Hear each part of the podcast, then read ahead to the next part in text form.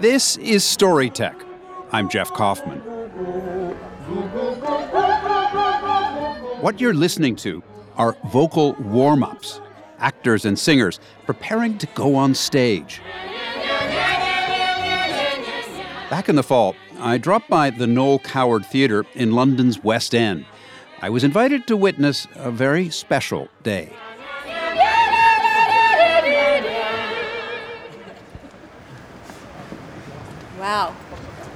I want to just say a couple things. This is Stacey Mindich, a theatrical producer in New York.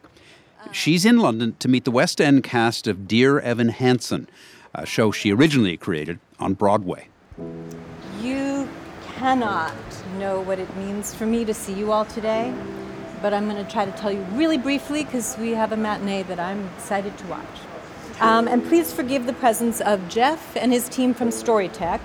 I decided a few months ago, before Broadway ended, that um, the only press that I would do and that you would do would be for legacy purposes only.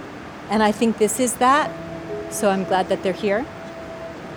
And speaking of Dear Evan Hansen's legacy, you all fall into that category in the most meaningful of ways. Never in my wildest dreams did I believe that a company would reach the heights of our original Broadway company. But you did, and then some. Look at what you have accomplished. The reason Stacey is getting emotional is because this is the final day of the London production of Dear Evan Hansen. Like all of New York's Broadway and London's West End, Dear Evan Hansen was shuttered during the pandemic. It's been back on stage for a year now, but in both cities, the foreign tourism that fuels theater hasn't recovered. So Stacey is here to close the show. Now, I don't want to talk to Stacey Mindich just because she produced one of the biggest musicals of the last decade. No, the reason Stacey is on Storytech is because Dear Evan Hansen is both a story about technology and one that uses technology in a fascinating way.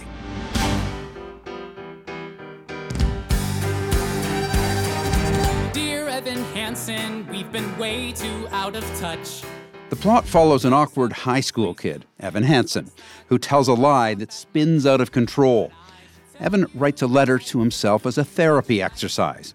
A classmate snatches the letter. When the classmate takes his own life, the boy's parents find the letter on him. They mistakenly think he wrote it as a suicide note to his best friend, Evan. And Evan plays along to relieve some of their pain and some of his own. Uh, you know, we like to say it's about a boy struggling to connect in a hyper connected society. And in a moment of extreme pressure, this awkward, nerdy boy tells a lie and that lie spirals out of his control. And in that experience, it brings him everything he always wanted popularity, the girl, a family, because he was the product of a single mother and lonely. And as with most lies in our world, the truth comes out, but he grows from it. And the ending brings you a lot of catharsis. You know, the ending, you are you, you are enough, you don't need to lie, you matter, um, has really taken over as our show's motto. As the drama plays out, it's mirrored by projections of what's happening in the digital world. Real time social media posts are choreographed with the action on stage, and the result is mesmerizing. This unlikely hit about grief, depression, and social media may very well have changed the future of musicals. From Antica Productions, Trint, and the Newhouse School of Public Communications at Syracuse University, in cooperation with WAER Syracuse, an NPR member station, this is Storytech. This is a personal journey I want to share with you. I spent the first 30 years of my career as a broadcast journalist, foreign correspondent, and war correspondent and the last eight years as founder and CEO of Trint, a tech company focused on transcription and streamlining the workflow of storytelling. We have seen so much technological change come at us so fast. The idea behind this podcast is to explore how those changes have shaped what we watch, what we read, and what we listen to. Today, the stagecraft behind the hit musical Dear Evan Hansen.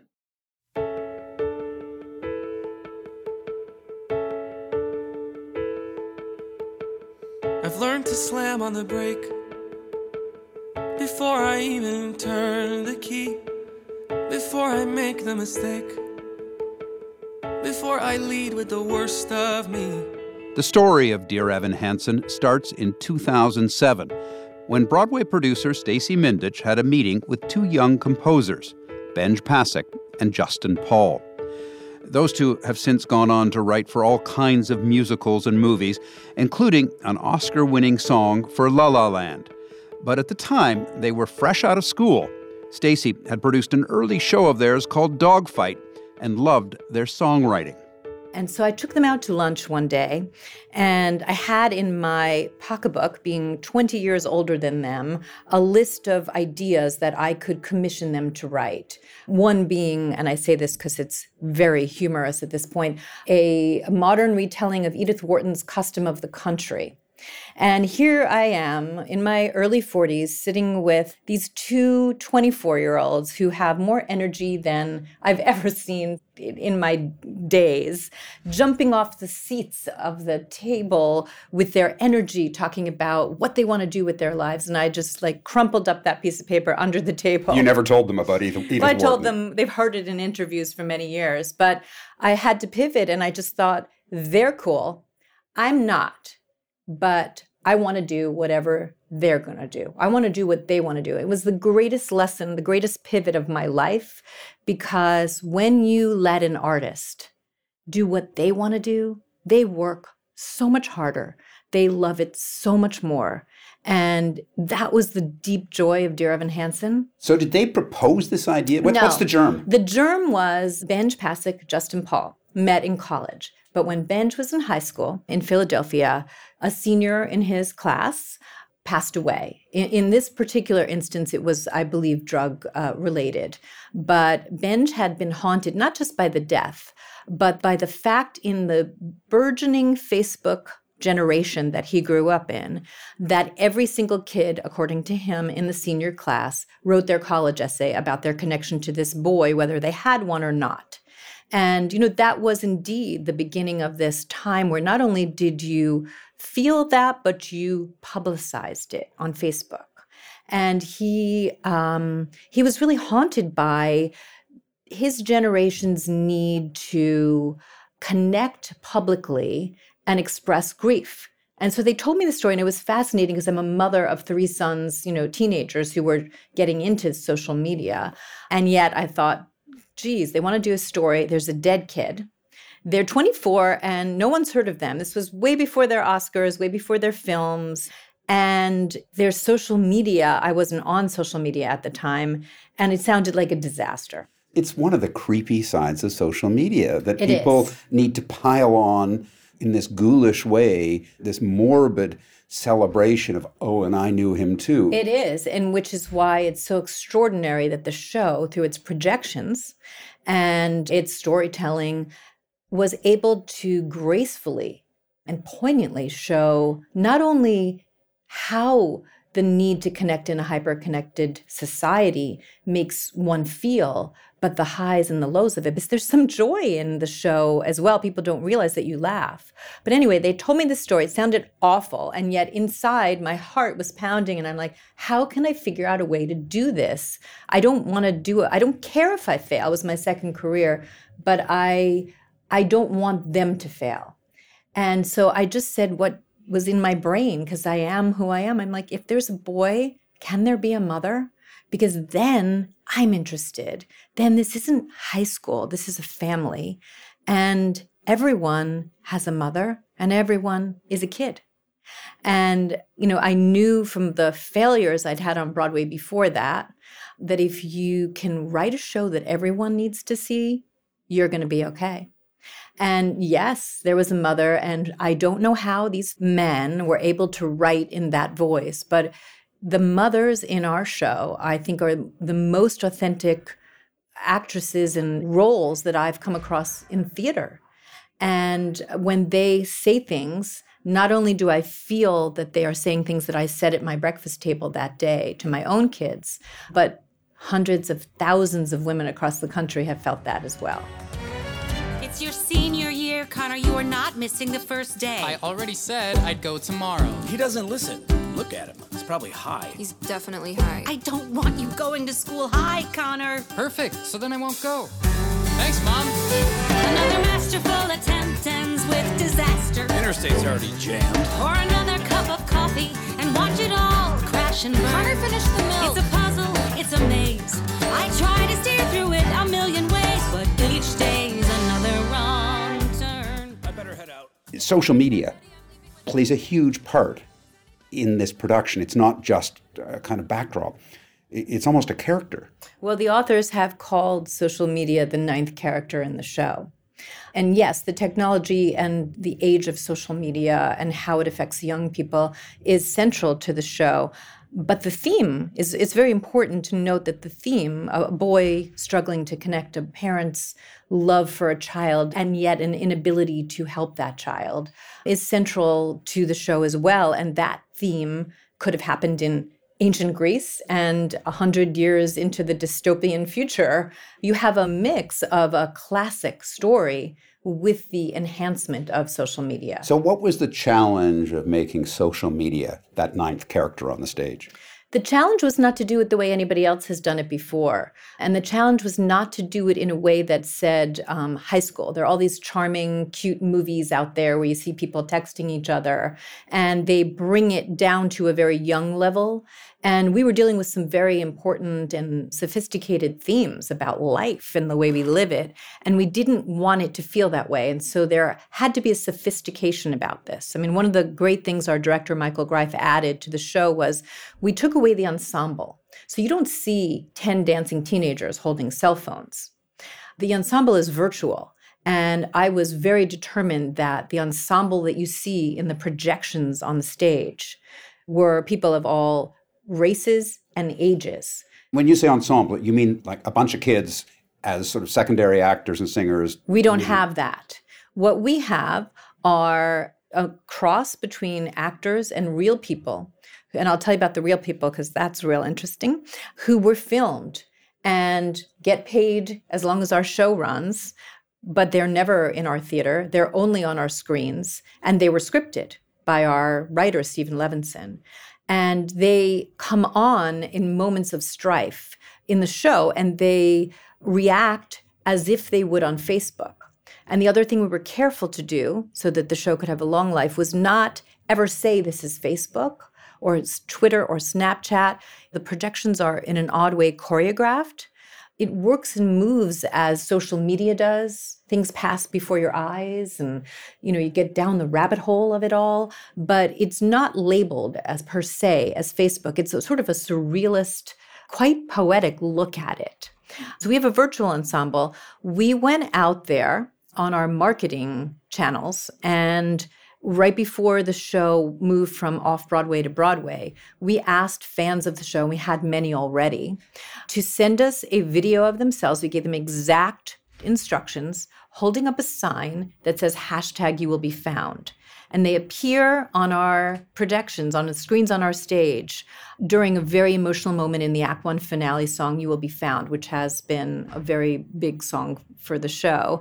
It's really quite moving because you see how a Facebook or a social media campaign organically becomes part of your life. When you experimented with this idea of making social media a character on stage, was there anything that just didn't work?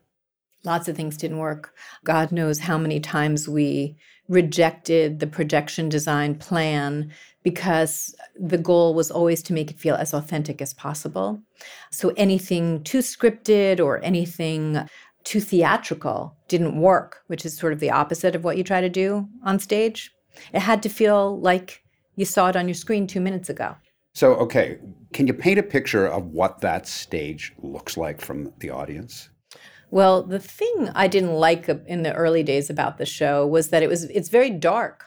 literally physically dark because in order for the screens to really do their job and there are projections on screens behind the set and on the floor. So the best seat in the house is really the front row mezzanine because then you can see everything. And so the show is very, very dark at some points, not just in theme, but in physicality, so that all of that pops. And in the end, it works brilliantly because at the moment of catharsis in the last five minutes of the show, when Evan walks into the apple orchard that he somehow helped to build without even really trying, you see blue skies and you see that Evan has literally taken a, a, lyric from our show and stepped into the sun. And that was so important to making sure that people left our show feeling they had had a catharsis and the show ended with hope after a dark journey.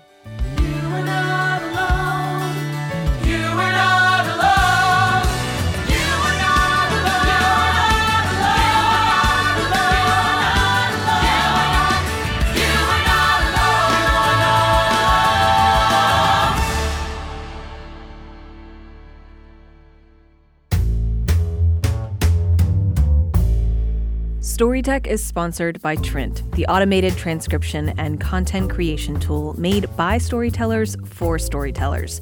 Trint can help turn audio and video files into articles, podcasts, and videos faster and easier than ever before. A discount code StoryTech25 is available on annual plans at Trint.com.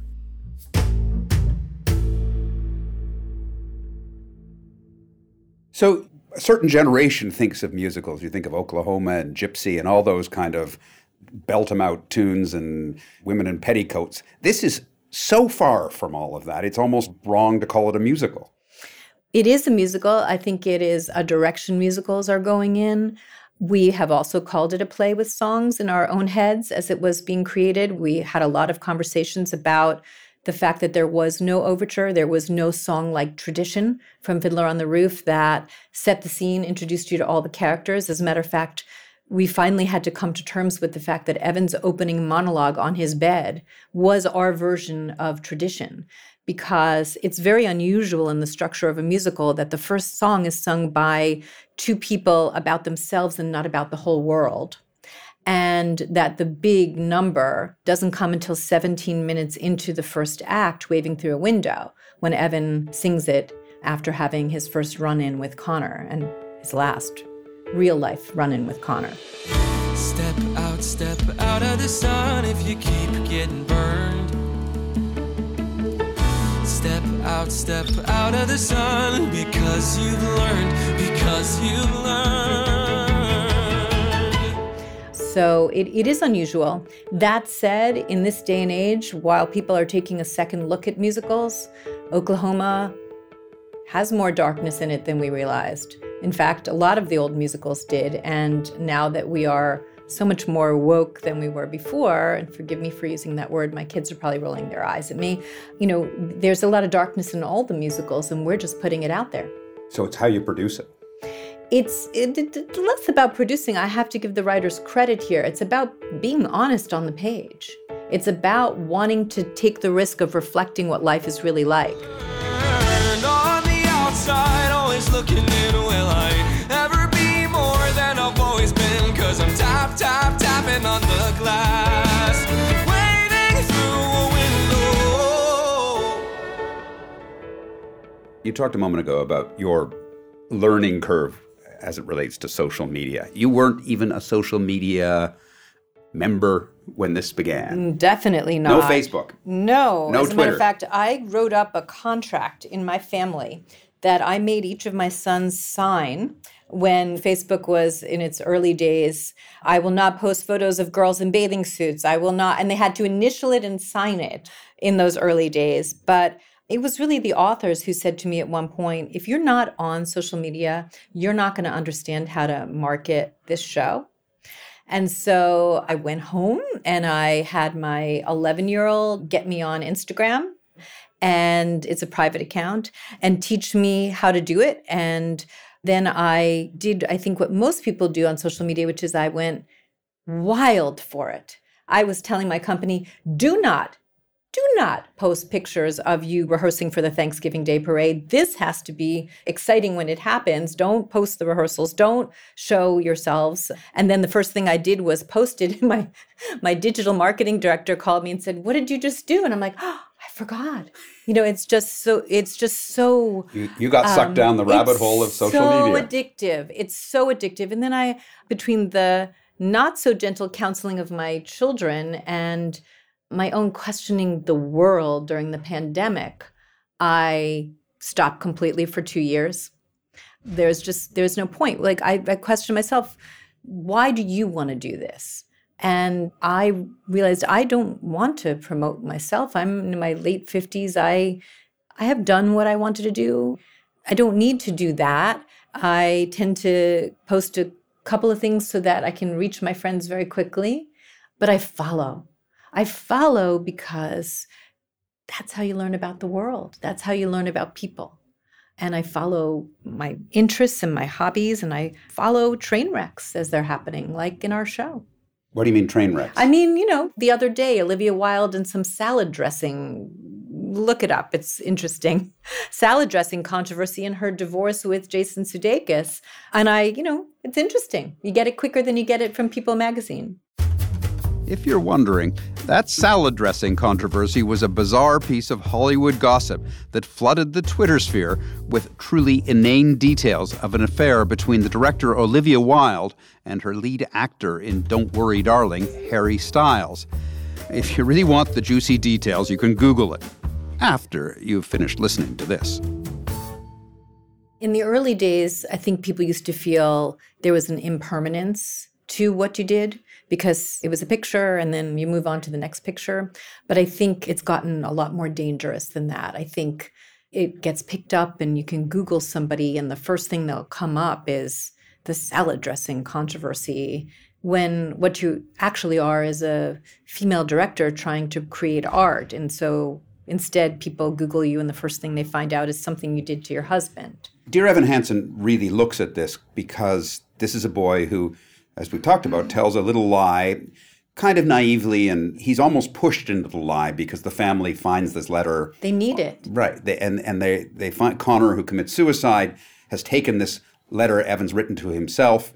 They understandably think that he's written this letter to Evan, his best friend who they'd never heard of. Evan, being lonely, grabs onto this and not really realizing what's going to happen. And then the world of his high school and social media suddenly takes this into a level that spins out of control. And he knows he's in deep doo doo here, but he can't control it anymore because we can't control our own narratives on social media. No, we can't. We've always called this a coming of age story, and it's coming of age in a modern age, really. You you have to learn where your limits are with what you publicize about yourself. We're all our own press agents because of social media. Some of us are better at it than others. In his case, was there a lesson you wanted people to take from this? I think it's really important with art to let the story tell itself in some ways. And there were things I had hoped for because that means success. But organically, what has come out of this show is some simple mantras that people have taken and put on mugs and notebooks that we haven't authorized. But you are you. You are enough. You matter. You will be found. You are not alone. When you connect it to something like the mental health movement, it takes on a different meaning. But it also means don't lie, be your authentic self. We all make a mistake. We all tell a lie. I have met very few people since I started producing this show that haven't said to me, I was Evan when I was 17, or I was Evan when I was 40 and I moved to a new city with my husband and my kids and I had to make friends again. And it, we all have that in us. And I think that has organically come out in a way that, had we tried to say, this is the show about this, one of our early taglines, which we nixed, um, was uh, the musical for the outsider and all of us. But you can't tell people that they're outsiders and then want them to come to the show. I think a lot of the mistakes that happen in theater happens when you don't listen to the audience. And I think that that has been the greatest joy of this show for me, since we were a success, was listening to the audience.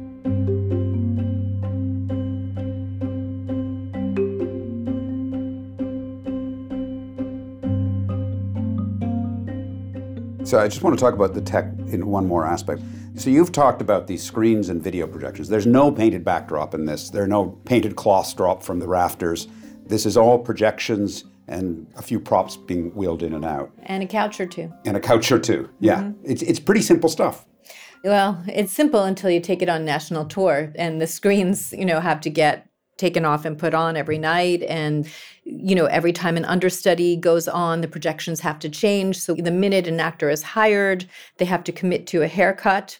They have to get filmed in front of a green screen so that when they are on the projections we're committing to this look. You can't grow your hair or cut your hair once you've filmed for our show That's interesting because I did notice that. Yes, and and so the projections team that lives with us in our shows, not the designer, has to pivot the minute someone calls in sick, and you can imagine with COVID that happens quite a lot to get the projections correct for the actors in the show at that moment. And not only that, but there is a montage in the show with baby photos of the boy who has passed in the show. So we have to get real life baby photos of this boy, and those have to change when people are changing the role as well. You didn't make it easy. It's not a simple show. It's not a simple show in any way. It was actually the most difficult thing I've ever done. So you have really successfully explored technology, multimedia on the stage. Does it make you want to continue down that road? I think it's important to note when it can enhance a story and when it can't. I don't know, somebody will do it someday, but our town, Thornton Wilder, should there be screens of that community behind it? No, but somebody will try that someday, I'm sure. I think I think you have to listen not just to the artists, but to the art and the story. And technology should come when the story tells you it should come.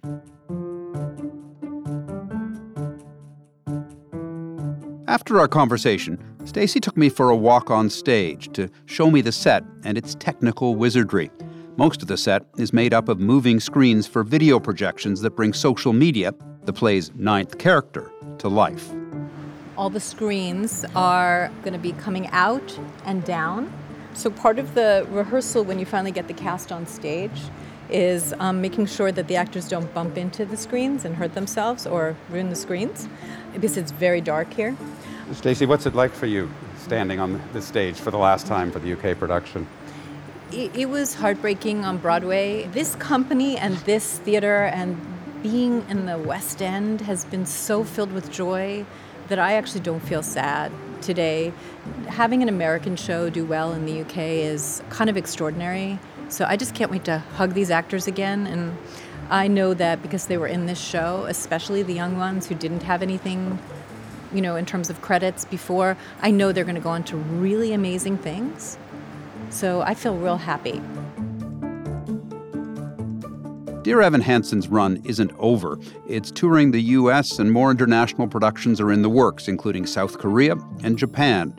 It's already been made into a movie. And on top of bringing countless people to tears and introducing a few new classics to the repertoire of Broadway songs, it's created a new language for Broadway musicals. I have many, many, many young composers write to my website every day asking me to help them do what Pasek and Paul did. So I think that people want to write like Dear Evan Hansen. And I think, you know, certainly since the pandemic, there will be a flood of musicals and plays and literature that is um, reflective of the society we've lived in for the past few years. And, you know, I think what I've learned through this show is that for better or for worse, pretty much anyone who's on social media now is a storyteller because one tweet tells a story. And so for me, it makes me want to find the good stories because there are so many bad ones out there.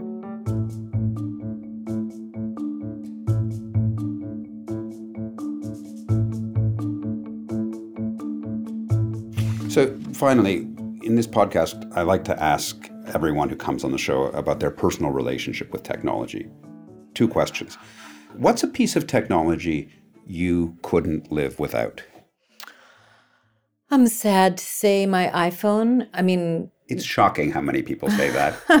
But I mean, I remember when I had my first child and we would go out to dinner and I was still writing the number of the restaurant on a piece of paper. Young parents today literally have no idea what I'm talking about. But I also remember, since I just came from my alma mater recently, that I would call my parents, you know, once a week and have a substantial conversation with them. And that was that. But I feel really lucky that I hear from my sons every day because it's so simple for them to text. And we keep in touch in a, a, really nice way with a family group chain, or even if I just get a picture or we send them a picture, we're in touch. And if I say that's why I can't live without my iPhone, it's because I have three people I created out in the world. And because of the iPhone, I know they're alive. And that makes me real happy. So, the flip side of that question is there a, a least favorite piece of technology that you've encountered through life? The iPhone. I'm 58 years old, and my husband has to look at me over the dinner table and say, Are you, you going to put that down for a minute? It's a blessing and a curse. Stacey, thanks. Thank you.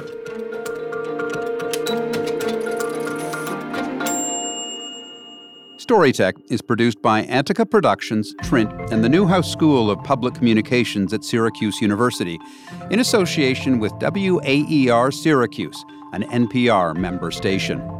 Our senior producer is Kevin Sexton. Our associate producer is Emily Morantz.